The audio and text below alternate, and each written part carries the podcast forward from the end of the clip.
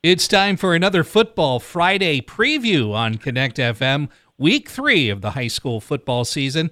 And today we are talking with Rich Rhodes, sports editor of the Jeffersonian Democrat, also a contributor to D9 and 10sports.com. Rich, good morning. Good morning, Dan. It's week three already, and, and we're just we're just getting out of Labor Day weekend, so I'm a little off calendar wise, but uh, yeah, week three already. Hard to believe. And we've got a great lineup of games. Of course, it begins with Brockway. The Rovers on the road tonight. They're going to uh, be taking on Coudersport. Boy, Brockway coming off a real close one with the Dubois Beavers. Boy, I tell you what, yeah, uh, Chris Weckenheiser in the Courier Express Tri County weekend mentioned the Super Bowl between uh, the Titans and the Rams with that game-saving tackle at the end to give the to give the uh, Rams the Super Bowl title. It sort of happened that way last Friday when when Dubois beat Brockway when um, Alex Carlson was caught uh, was tackled inside the one on a 27-26 win for Dubois. Fantastic game, and you know to, to just recap cap that the reason why they did not kick an, really would have been a 22-yard field goal was their kicker was hurt. And their backup kicker, they decided, uh, you know, he had missed an extra point earlier. They they decided to go for it there. So, I, I'm fine with that, Dan, uh, in that situation at the high school level, and, and it was a, just a great finish between two fairly even teams. The Rovers now go to Coudersport, Dan. Um, they've played two pretty tight games, and uh, now that you know, I'm sure they're looking for a game where they can get out there and run, run, you know, r- run up some points and and uh, be a problem for Coudersport. And Coudersport's one and one. They beat Bradford last week for their first win the Rovers just, uh, you know, getting some uh, stat leaders here for you. Braden Fox has thrown for 512 yards, four touchdowns. Carlson, we mentioned earlier, he has 18 catches for 212 yards. The guy to uh, stop for Coudersport is quarterback Gavin Ayers. Not a lot of passing, but he has four rushing touchdowns. And one of my favorite names in District 9, running back Ethan Red Hot Ott. 27 carries for 153 yards. That's obviously a Pirates reference, Dan. The 2 and 0 Dubois Beavers heading over the mountain to face Clearfield. And we need to get a plug in here. We mentioned uh, Tim Janocko looking for that 300th win. Uh, he's one of uh, only 20 high school coaches in Pennsylvania to get that. He got it last week. Uh, Dan, so he is coached, this will be his 34th game against Dubois. His record is 17 and 16 going into tonight. And this is the 109th meeting between these longtime rivals. Dubois leads the series 70, 33, and 5. Uh, yeah, Clearfield 7-3 win last week at Bald Eagle area. Tough game. They got got it done. Brady Collins has 170 yards rushing in two games.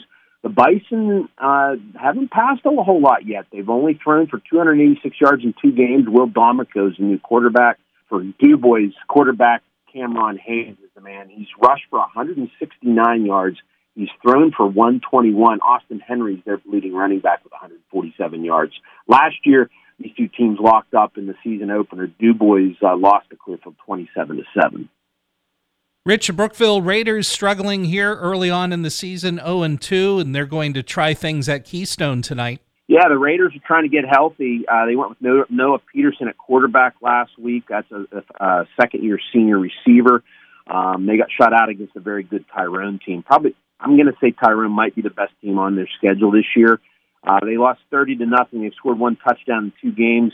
They might be a little more healthier this year. Some kids that we don't know statuses of. Um, Charlie Krug, the quarterback, is likely out for the year, so they're going to be going a different direction that way.